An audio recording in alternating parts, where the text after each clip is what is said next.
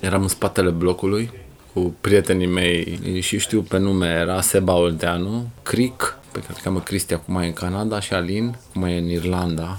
Și a venit Seba Olteanu, noi fiind în spatele blocului, făceam, uh, uh le spuneam papalișcă. Făceai o groapă în pământ și bă, uh, făceai niște biluțe de noroi așa, pe un băț și dădeai pe blocul ele, că se prindeau pe bloc. Aia era ocupația noastră. Și a venit Seba Olteanu și a zis, bă, o trecut un tank cu niște unii cu cuțite în spate. Deci asta a fost prima chestie pe care am auzit-o. N-a, n-a crezut nimeni, deci nu...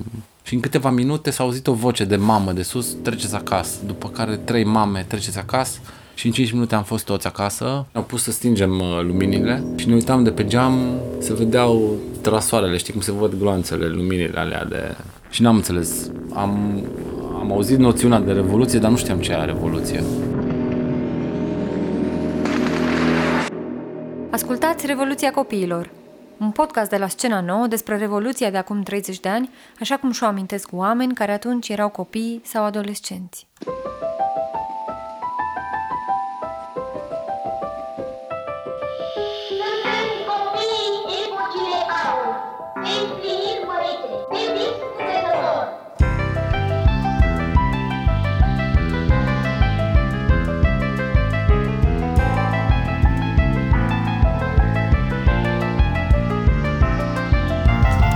Sandra Mațal și vă propun să ascultăm împreună cum s-a înregistrat căderea comunismului în cutia neagră a memoriei noastre.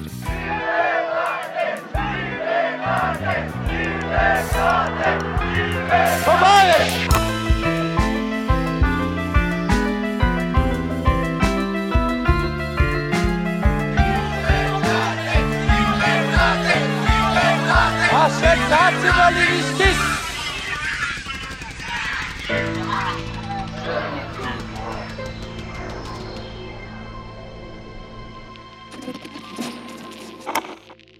Ovidiu Mihăiță, pe care l-ați ascultat la început, era copil în 1989, când în orașul lui a izbucnit Revoluția. Avea 9 ani și în vacanța de iarnă a învățat pe lângă cuvântul Revoluție și tiran, dictator și terorist. Tot atunci a aflat cum sună mitralierele și știrile false. Cu doar câteva zile înainte, când părinții vorbeau aprins despre primele mulțimi care începuseră să fiarbă pe străzile Timișoarei, oamenii nu aveau încă un nume pentru ce se întâmpla – nu știau că prin vocile lor puneau în mișcare cel mai violent cu tremur politic și social din ultimele decenii.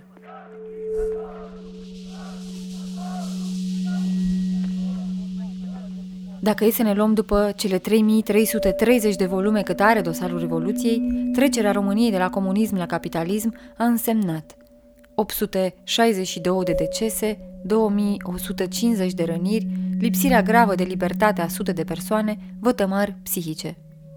Despre vătămările psihice nu există cifre, fiindcă societatea nu le-a luat în seamă. Unii dintre puștii care au văzut cum a luat foc Revoluția au reușit să vorbească abia de curând despre fricile pe care le duc cu ei de 30 de ani. Ca să înțeleg mai bine ce a însemnat pentru cei din generația mea să fie martori și uneori participanți la o schimbare radicală, am mers înainte de toate la Timișoara. A fost primul oraș din România care s-a declarat liber de comunism. Am rugat 10 oameni care erau atunci copii sau adolescenți să mă ducă cu ei la Revoluție, așa cum au trăit-o în decembrie 89. În sâmbăta friguroasă, când încep multe dintre poveștile lor, în piața Maria, dintr-un cartier istoric al Timișoarei, câteva sute de oameni se adunaseră în fața bisericii reformate. După luni întregi în care autoritățile încercaseră să-l înlăture pe pastorul Laslo Tökeș, devenit incomod pentru regim, acesta urma să fie evacuat din casa parohială. Unii veniseră să-l susțină și cu o zi înainte, dar în sâmbătă aia, oamenii au continuat să vină în valuri. Printre ei și-a făcut loc și familia Ursu, cu fiul lor Andrei, care pe atunci avea 5 ani. Ce țin minte e așa că am ieșit și era sâmbătă, deci era 16. Era ideea că mergem la ceilalți bunici, la părinții lui taică care stau în piața Bălcescu. Și am ajuns la colțul străzii lui Tăcheș, unde era plin de lume și ne-am apropiat și noi, tatăl meu cu bunicul meu s-au dus înainte și puteam să văd în celălalt capăt al străzii un cordon de milițieni în uniforme albastre, cu căști în ale albe, cu scuturi și cu bastoane. Și atunci m-am speriat. Revoluția m-a prins lucrând în uh, Icral, Timișoara, făcut un curs de calificare de zidar roșar încuitor Și la Revoluție, înainte de a începe Revoluția în 15-16, așa, eram în, uh, lucram aproape de casa lui Tokyo Laszlo. Și aia au fost primele mele, cum să zic, cum a început așa să văd și bucuria aia când vedeam că oamenii poate să fie și uniți. Oamenii nu erau uniți deloc. Oamenii erau cu frică. Noi, uh, tineretul, eram la fel, după părinții noștri. Dacă ei nu vorbeau, nu vorbeam nici noi. Noi am avut curaj, poate. La vârsta respectivă sau în fine, la momentul respectiv, fiind totuși sub tutela părinților și a rudelor, da, venind la rude să-l locuiesc pentru a putea merge a doua zi la pregătire, a trebuit să ascult ceea ce spuneau acestea. A trebuit să promit că nu voi merge, nu voi ieși din casă, nu voi face așa încât n-am făcut altceva decât să stau în casă, să auzind grupurile de manifestanți care au trecut prin zonă. Silviu Manea tocmai împlinise 18 ani în decembrie 89, când venise de la Oțelul Roșu la Timișoara să facă meditații la matematică. Trecuse și el prin fața casei lui Tökeș pe 16 decembrie, când mulțimea a început să se strige pentru prima oară libertate. Grupuri de protestatari porniseră prin centru și prin cartiere, unde jos Ceaușescu se auzea din ce în ce mai tare. Vestea că oamenii au blocat străzi și tramvaie, iar forțele de ordine au încercat să le înnebușe revolta, s-a răspândit repede. Silviu și-ar fi dorit să fie și el acolo, doar că era fiu de militar și știa că n-ar trebui să-și încalce promisiunea că va sta departe de agitație. Nici lui Marian Olaru nu i-ar fi dat voie părinții să iasă în stradă. Avea 17 ani și dintre a 10 se lăsase de școală ca să câștige mai bine pe șantier. Doar că nici Silviu și nici Marian n-au cerut voie să meargă la Revoluție.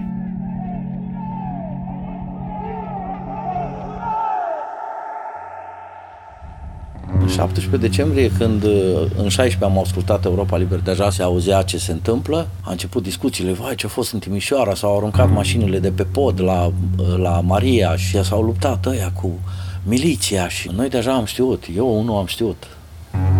În 17 decembrie dimineața abia am așteptat ca să plec în oraș, i-am zis la mama că merem la film, am zis mă, mă duc să văd ce s-a întâmplat. În 17 dimineața am mers la pregătire pentru admiterea la facultate. Am plecat de acolo și drumul meu trecea prin dreptul prefecturii. Bineînțeles că am văzut mașinile, camioanele militare, am văzut militare, am văzut câini și așa mai departe. De... Și m-am gândit că asta înseamnă cu siguranță că vor să-i întâmpine pe manifestanți acolo. Și atunci, în ideea asta, am alergat cât am putut de repede acasă, m-am dezbrăcat, am lăsat acte, am lăsat tot, că am zis că dacă cumva se întâmplă ceva, spun și eu că sunt altcineva și asta este, nu să fac rău familiei, nu?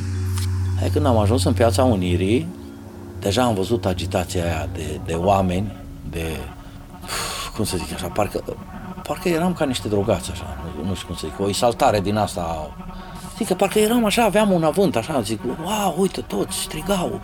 S-a început cu asta, vrem pâine, uh, vrem alegeri libere, uh, vrem mâncare la copii. Uh, știu că mult mai târziu s-a început jos Ceaușescu și să știți că mai venea câte unul și zicea, mai nu mai strigați așa. Când s-a strigat jos comunismul, de-abia au început să vină să ne tragă de mânecă. Hei, nu strigați așa ceva. De-abia atunci ne-am dat noi seama de fapt că vrem ceva.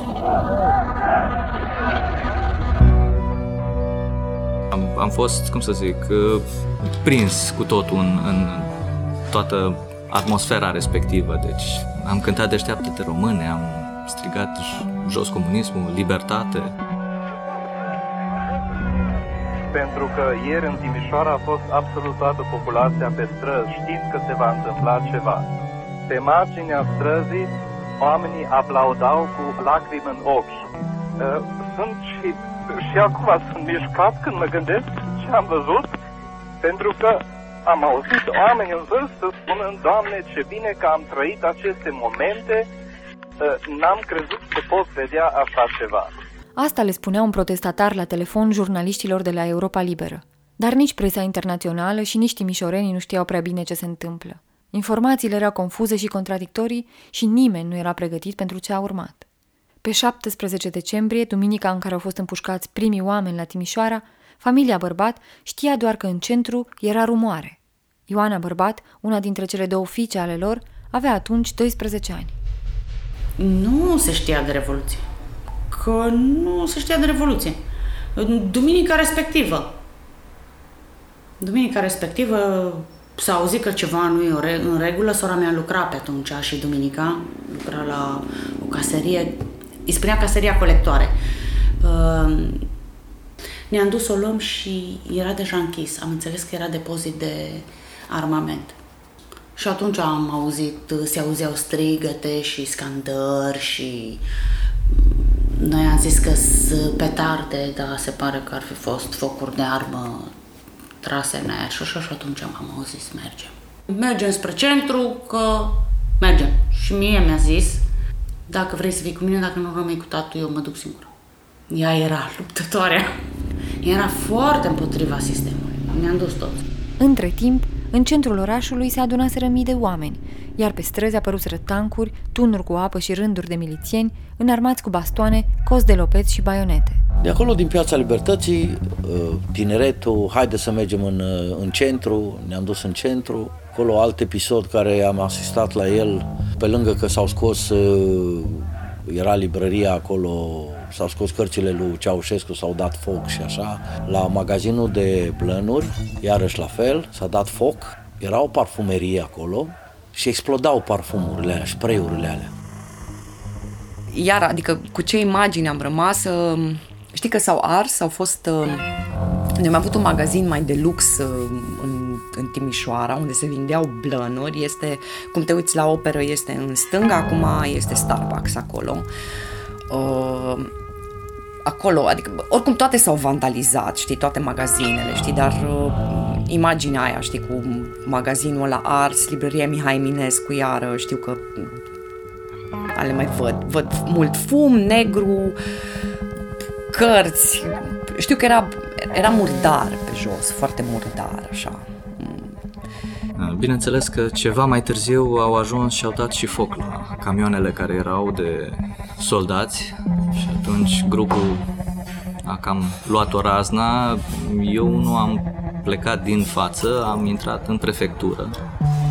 Era plin de haine ale gărzilor patriotice, deci băieții care trebuiau să fie pe acolo de pază sau știu ce puseseră. Până la urmă au capitulat și au aruncat hainele. Era plin pe jos peste tot de astfel de haine. Și la fel ca toți cei care au intrat pe acolo, aveam dorința asta de a distruge ce îl reprezintă pe Ceaușescu, adică ai însemnând panouri uh, cu atâtea reclame cum erau la vremea respectivă, cu laude, cu tot felul de chestii din astea și am găsit pe acolo, nu mai știu ce târnăcop sau ce, tot așa de la PSI luat de careva și aruncat pe acolo și da, am început și eu să demolez câte ceva. Acum noi, iarăși, gândire de copii, dacă n-am făcut armata, nu știam. Am vrut să dăm tancul jos de pe șenile. Și am luat uh, cablul ăla de la tank care era în față și să-l băgăm la șenile, că am zis noi că așa pică, unde că la taie și... Dar vedeți, era exaltarea aia. Facem noi ceva. Am auzit de la alții, băgați pe țeava de eșapament cârpe, că se oprește motorul.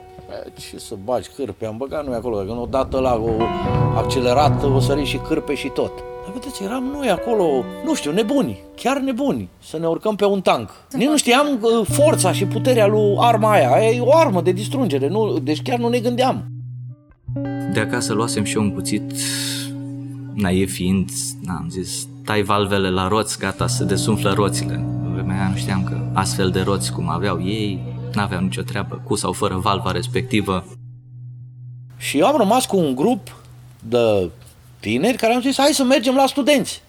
Ne-am deplasat încolo pe lângă catedrală, spre căminele studențești. Erau fel și fel de chestii din alea de trăiască pe cereu, trăiască nu știu ce. Le-am dărâmat, am sărit pe ele, le-am rupt, le-am ce făcut tot din exaltarea aia, cred că.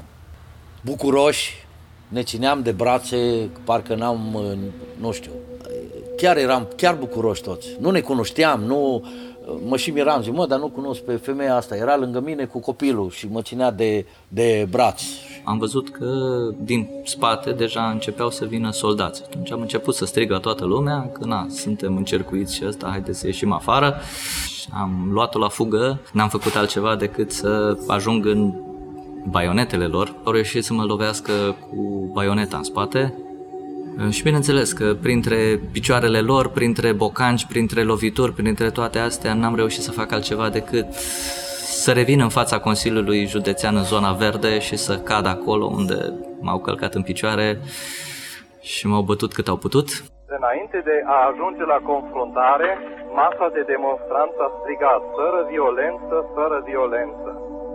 Au, ă, văzând soldații care îi așteptau, ă, masele strigau, noi suntem poporul, voi pe cine apărați? Noi suntem poporul, voi pe cine apărați? Bărbatul care a povestit această scenă la Europa Liberă a reușit să scape de bastoanele militarilor și s-a refugiat într-o clădire. Dar Ioana Bărbat și părinții ei n-au avut unde să se ascundă. Și când am ajuns în Piața Libertății, la garnizoană, nu puteai, nu puteai să mergi spre centru, că totul era închis. Deja erau cordoanele de militari. Și când am zis, hai să ne întoarcem totuși la mașină, că n-aveai pe unde să treci, am început să trag.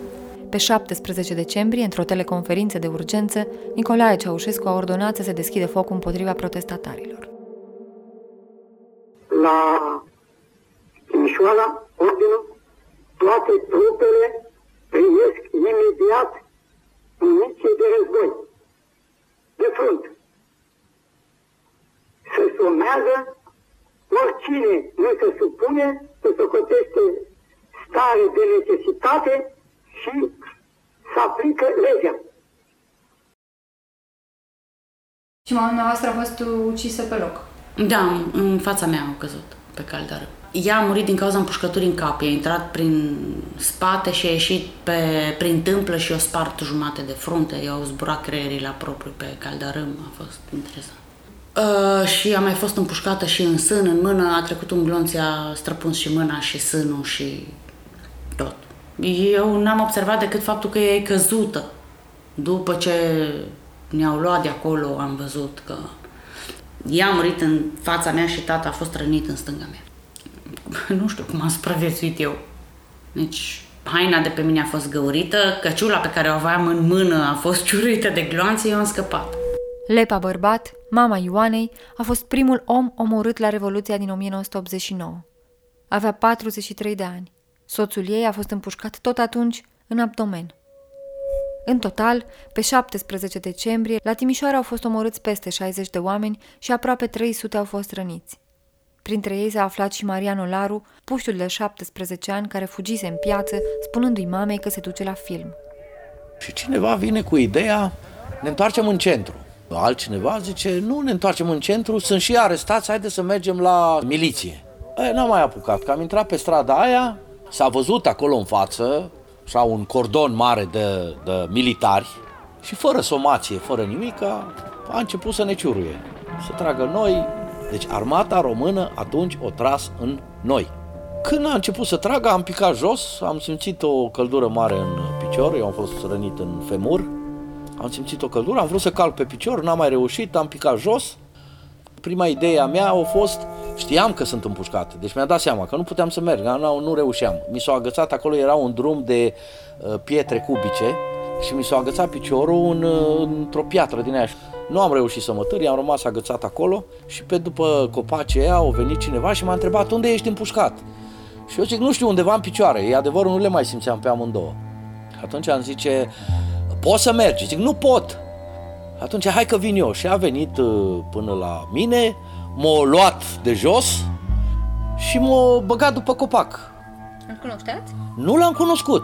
Mult mai târziu, mult mai târziu, suntem prieteni și acum, am, uh, am dat de el, în fine. Am ajuns cu el, uh, m-a luat în spate, m-a dus încolo spre, spre unde e acum uh, fântâna aia arteziană, am auzit pe cineva că striga, haide să mergem să luăm mașini, să spargem mașini, să aducem, să-i ducem pe ăștia la spital. Salvările nu făceau, erau salvări, dar nu cred că făceau față la câți eram acolo răniți.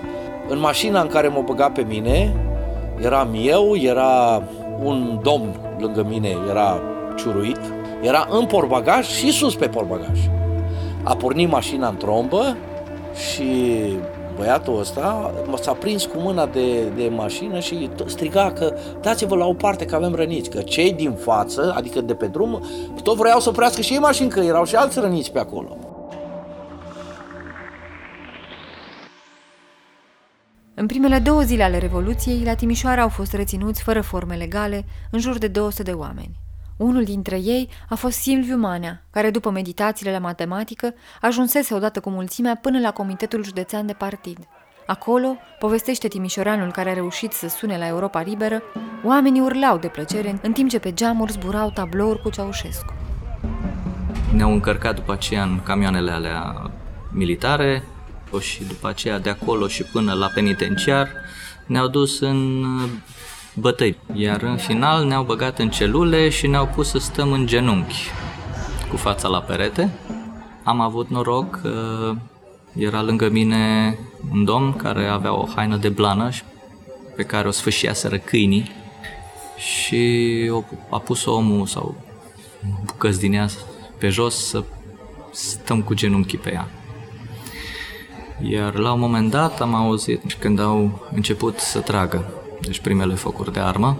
A apărut un individ, cred că era de la securitate, pentru că avea vestitul parpalac de piele. Le mai țineți minte? Aveau ei niște parpalace de piele, aveau pantaloni negri, șosete albe, papuci negri. și tipul respectiv a venit după aia cu cineva și ne-a băgat uh, lângă restaurantul militar. Pe noastră și, și pe tata Da, noastră. și pe mama. Și... și pe mama, pe toți trei ne-au luat de pe stradă. Ne-au dus acolo, după aia pe toți trei ne-au dus în spitalul militar, că spitalul militar e acolo lângă. Pe tata l-au pus pe masa de operații, după care a venit securitatea și a zis nu îl împachetați, îl trimiteți la spitalul județean. Tata și mine am fost în aceeași ambulanță. Și pe mama iarăși așa au scos-o din morga spitalului militar și au adus-o la spitalul județean din Timișoara. Am văzut când au adus-o, am primit toate lucrurile ei, a fost trecută în registru că a intrat în spital, eu am avut actele ei, tot ce o pe ea. Corpul lepei bărbat a dispărut. Femeia a fost unul dintre cei 44 de morți transportați pe ascuns la București, unde au fost incinerați pe 18 decembrie. Cenușa lor a fost mai târziu aruncată într-un canal din apropierea capitalei. Această încercare a puterii de a împiedica revoluția și de a șterge urmele crimelor e cunoscută sub numele de misiunea Trandafirul. La 12 ani, după ce și-a văzut mama pentru ultima oară, Ioana Bărbat a rămas singură pe un hol de spital. Am stat în sala de așteptare a urgențelor de la spitalul județean. Bănuiesc că n-a venit nimeni să stea de vorbă cu dumneavoastră? Da, de unde? Păi dar nu erau psihologi, nu erau... Oricum ei erau nebuniți că nu știau ce se întâmplă. Noi am fost... Cred că mama, dacă nu mă înșel și nu mă înșel, a fost prima care a murit, prima care a fost împușcată mortal. După ce am ajuns noi, au început să vină și să tot aducă răniți și decedați și așa mai departe. Nu știu dacă asistenta sau doctorița, pe atunci urgențele stomatologice erau la Ștețean și m-au luat și m-au ținut vreo două ore noaptea, pe la un moment dat, în uh, cabinetul stomatologic de acolo. Dar în rest am stat în sală de așteptare. Și am văzut pe toți cum veneau. Era o nebunie generală. Nu știau de care să se apuce primul. Am ajuns la spitalul județean, acolo am văzut iadul pe pământ, deci chiar am fost șocat și am avut coșmaruri mulți ani, vreo trei ani de zile, dormeam cu mama în pat, uh, după ce am ajuns, după ce am ieșit din spital și încă aveam un coșmar, că nu puteam să dorm singur, săream din pat și așa. Acolo am văzut iadul pe pământ, în uh, holul spitalului na, ne-au luat jos tot așa, fără tărci, fără, ne-au descărcat acolo ca pe animale, ne-au băgat săracii, uh, oricum nici, nici doctorii, și nu pot să-i condamn, că nici doctorii nu erau pregătiți pentru așa ceva. Nici asistentele alea care erau acolo nu erau. Strigau unul la altul, aduceți fașă. În loc să plece o asistentă, plecau toate cinci. Sau câte erau acolo. Era o nebunie, era... Ăsta a murit! Duceți-l la morgă în loc să-l ducă unul la morgă sau doi, să-l care plecau cinci, eu știu câți erau acolo ca să le iei pe ăla să-l ducă. Deci oamenii erau deja nebuniți acolo de cap. Lângă mine era un, m-a pus pe banchetă, era un copil, de aia vă zic că și acum mi-aduc aminte, am avut coșmarul cu el, îi, se vedea numai urechile, avea o căciulă pe cap și îi se vedea urechile așa, era împușcat, nu știu unde, nu am văzut, Știu doar atât că a pus capul pe piciorul meu și odată l-am văzut că nu mai respiră și am strigat la o asistentă, doamnă, doamnă, veniți, luați veniți să vedeți că nu știu ce se întâmplă. Tanti, tanti, nu doamnă. Și a venit și l-a luat și a venit cineva acolo, un doctor, a pus mâna la gâlă, a controlat, zice, e mort, luați-l. Era un copil, avea vreo jur la 13-14 ani. Și de aia vă zic că l-am visat, dar nu i-am visat fața. Nici, și acum, dacă ar fi să-i văd fața, nu i-aș vedea. Nu, nu știu, nu, nu cred că l-aș recunoaște. Chiar și după aceea, la, când am fost la reconstituire și asta, nu am reușit să-l, să-l identific. Doar uh, în mintea mea era doar urechile lui care stătea clăpăuge. Mariano Laru a fost operat de mai multe ori la piciorul împușcat. Datorită unui medic înțelegător, a scăpat ca prin urechile acului de anchetele care se întâmplau chiar în spital. Silviu Manea însă a trebuit să răspundă la întrebări. Eu în penitenciar nu am mai luat bătaie. În schimb, ca toată lumea am fost duși la interogatorii. Bine, acum Ați cam toată lumea, toată lumea pe acolo spunea cam același lucru, nimeni nu recunoștea că a fost la Revoluție, dar toată lumea spunea același lucru, că da, mi-a spart geamul și așa mai departe. Altul că era în trecere și mai știu eu cum. Deci n-am auzit în penitenciar pe nimeni să se laude că da, eu am fost, eu am făcut, eu am dres. Da? Nu așteptam altceva decât să ne scoată și să ne ducă unde ne-o duce și să spună că am vrut să trecem granița și am fost împușcați. În primele două zile ale Revoluției, intervențiile brutale ale forțelor de ordine au fost vag sau aproape deloc consemnate. Documentele procuraturii țin socoteala doar din 18 decembrie, când la Timișoara au fost reținute 794 de persoane. Mai bine de jumătate aveau între 18 și 25 de ani. Cu toate astea, în timp ce pe holurile spitalelor și în birourile statului se instalase haosul, oamenii au continuat să iasă în stradă, mai numeroși și cu mai multă forță. Cristine Cizmaș avea 12 ani când a văzut puhoiul care umplea piața operei. În, nu mai țin minte sigur, cred că în data de 19 decembrie sau 18 au ieșit fabricile și um, ca să nu rămân singur acasă, uh, mama a decis să mergem împreună. Înainte de asta, în calea Girocului, au fost două incidente majore, chiar pe strada noastră Lidia. Uh, a luat foc un tank uh, pe care l-am văzut luând foc și au și murit câțiva oameni. Mama atunci știu că s-a speriat, noi eram chiar pe stradă, nu știu ce făceam acolo. Și au fost niște împușcături la un moment dat, iar au fost uciși, morâți niște oameni. Și apoi am fost uh, toate zilele următoare, până în 20, uh, nu știu, 23, 24 inclusiv, de dimineața și până noaptea am stat uh, numai în, în, piața, în piața Revoluției, piața Operei. Cred că 18 sau 19 am fost cu tatăl meu și cu sora mea direct la Revoluție în centrul orașului. Ai mei cumva s-au certat, mai mea n-a vrut să ne lase neapărat, dar tatăl meu a zis că acum e momentul, trebuie să ieșim, haideți. Ne-a pus la fiecare un tricolor, un, o banderolă din asta mică pe mână și ne-am dus la Revoluție. Și țin minte că în spatele restaurantului Cina, intrarea spre centru, era un cordon, un fel de check-in ca la festivaluri care te legitimau, trebuia să arăți buletinul. Taică meu a arătat buletinul, ne-a lăsat să intrăm în piața Victoriei și ne-am pus unde era și mai este și acum o bucată din librăria Eminescu. A început să se tragă, nu mai știu cât a durat, dar a început să se tragă și a venit un val foarte mare de oameni. Adică ne-au luat ca la concerte, știi? Ne-au dus câțiva metri în spate pe sus și am simțit aia, nu o să uit niciodată așa o mână pe geacă în spate, care era tatăl meu, ne-a luat și ne-am dus acasă.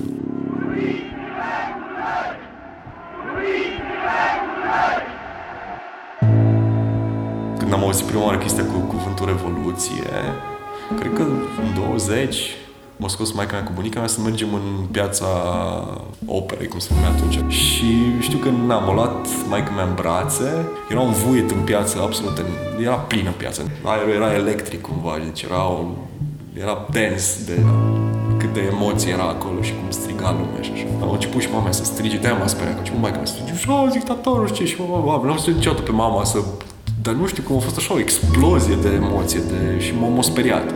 Și, um, na, eu încep să tremur deja. Asta e, e ceva foarte, foarte ciudat cât de tare m-a, m-a afectat um, toată masa aia de oameni, unitatea aia, știi, de, de simțire, știi, de Pentru mine ăla e așa cumva sentimentul suprem de, de dragoste și de coeziune, știi? Să, să vezi, știi, o piață întreagă că îngenunchează uh, în același timp uh, să auzi o piață întreagă că se roagă, știi, și spun tatăl nostru uh, în sincron. Eu auzeam că urlă pe acolo, urlam și eu, știi, jos Ceaușescu sau orice era.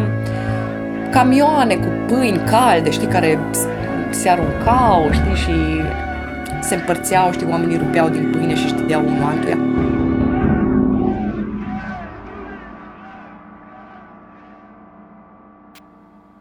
În ediția din 18 decembrie 89, New York Times scria pe prima pagină că la Timișoara are loc un protest antiregim, dar informațiile se strecurau greu în afara țării. Reporterilor nu li se permite să se apropie de zona unde au loc confruntările, scria ziarul american.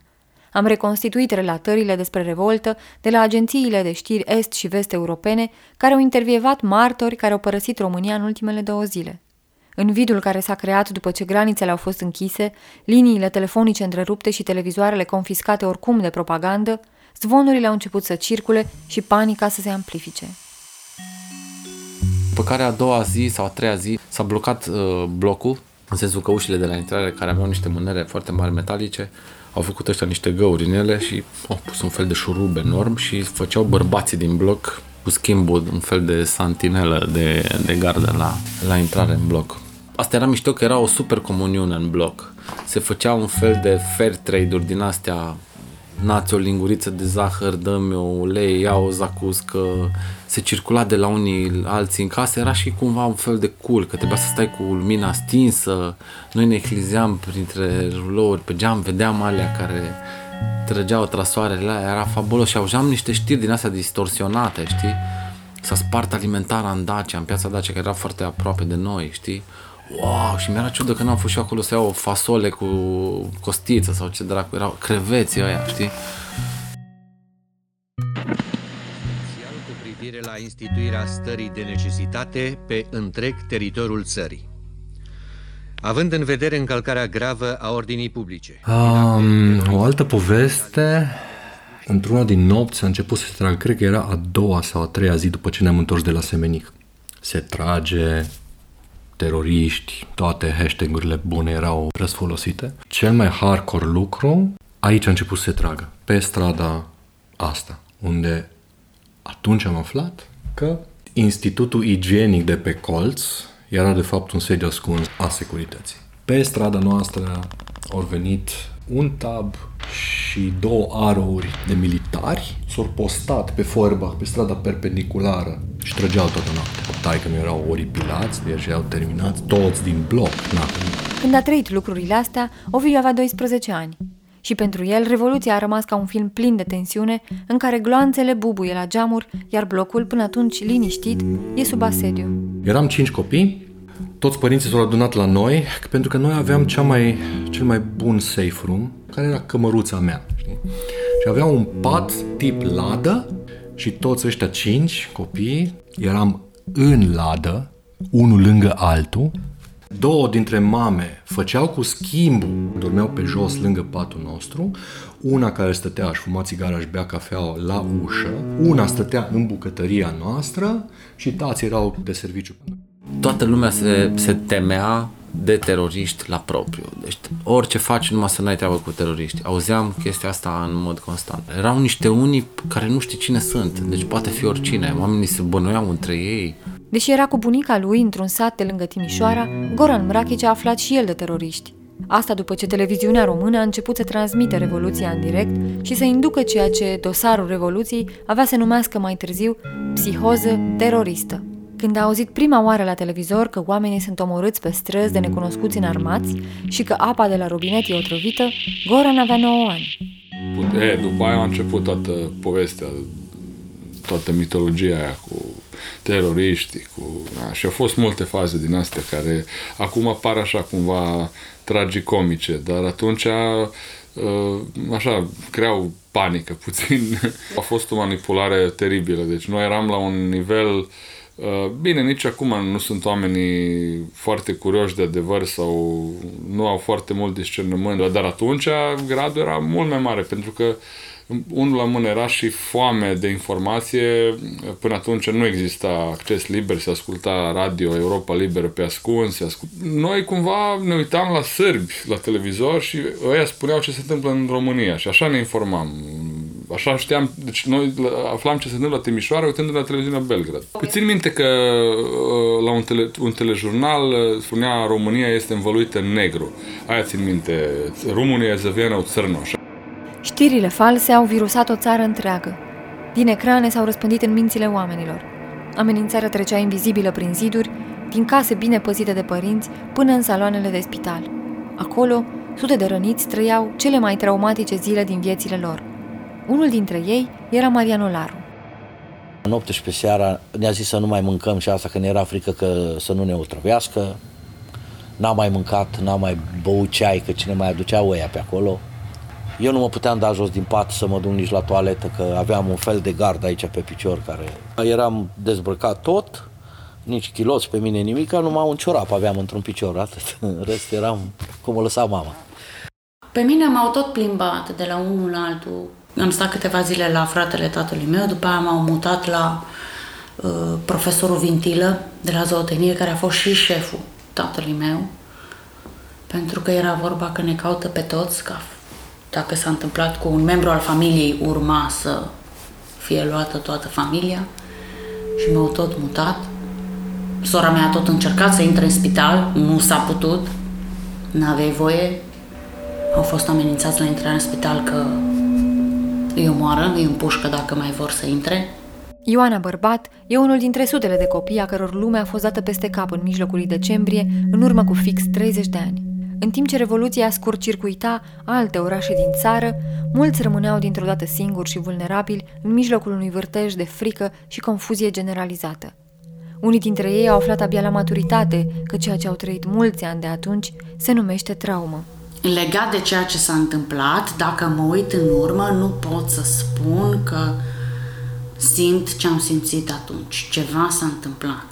Probabil e chestia aia de s-a întâmplat, eu trebuie să supraviețuiesc. Nu pot să spun că în momentele respective m-am dat cu capul de pereți sau, eu știu, nu m-a mai adunat nimeni de pe stradă. În condițiile în care la 12 ani îi spui tatălui tău tata, hai să plecăm că mama e moartă. În general, ca și copil, te prinzi, ești, te prinzi de fusta mamei, ești cu mama. Nu, atât am putut să spun atunci. Hai să fugim că mama e moartă. După aia am avut la un moment dat proces de conștiință, vai, cum să o las pe mama în stradă. Dar acum, ca și adult, mi-am dat seama că am făcut ca și oricare alt om.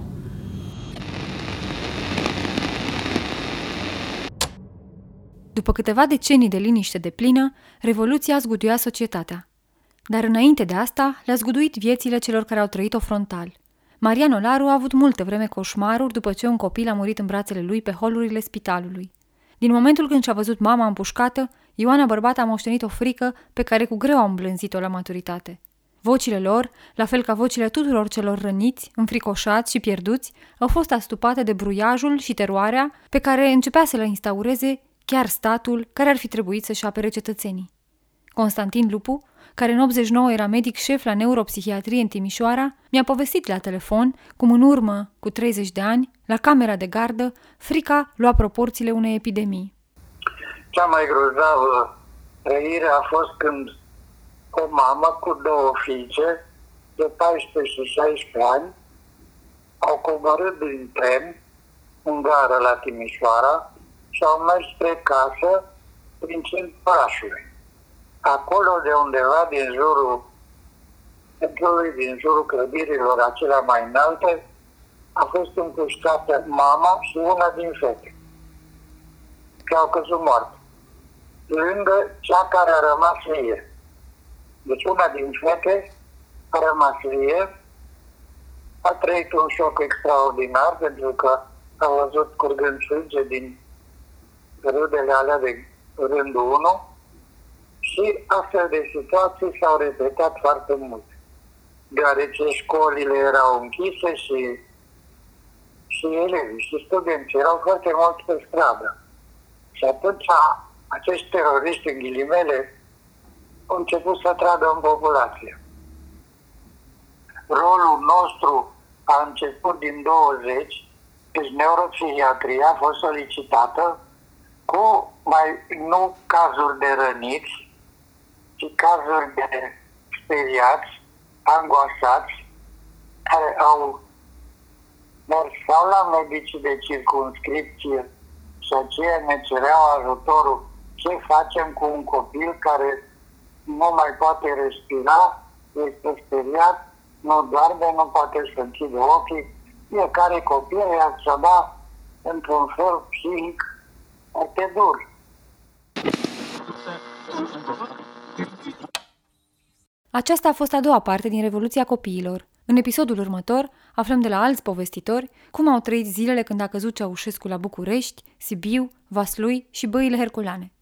Despre traumele unora dintre copiii pe care Revoluția i-a lovit din plin, puteți citi numărul 2 al revistei Scena Nouă, alături de alte articole în profunzime despre schimbări esențiale din ultimii 30 de ani. Suntem Andra Mațal și Cosmin Postolache și împreună am creat podcastul Revoluția Copiilor pentru Scena Nouă. Eu m-am ocupat de documentare și de interviuri. Eu de muzică și efecte. Montajul l-am făcut împreună. De grafică a avut grijă Sorina Vazelina. Le mulțumesc pentru ajutorul lui Victor Ilie, Sorinei Vazelina, lui Grigore Liteanu, Nicoleta Giurcanu, lui Virgil Hosu și tuturor celor care au scormonit după oameni și povești revoluționare în orașele lor. În acest episod am folosit materiale din arhivele TVR, Arhiva Europa Liberă, arhiva audio de pe blogul lui Marius Mioc. Dacă n-ați ascultat episodul întâi despre ce însemna să fii copil sau adolescent în România comunistă, îl găsiți pe scena 9.ro, pe Spotify, Stitcher și în Apple Podcasts.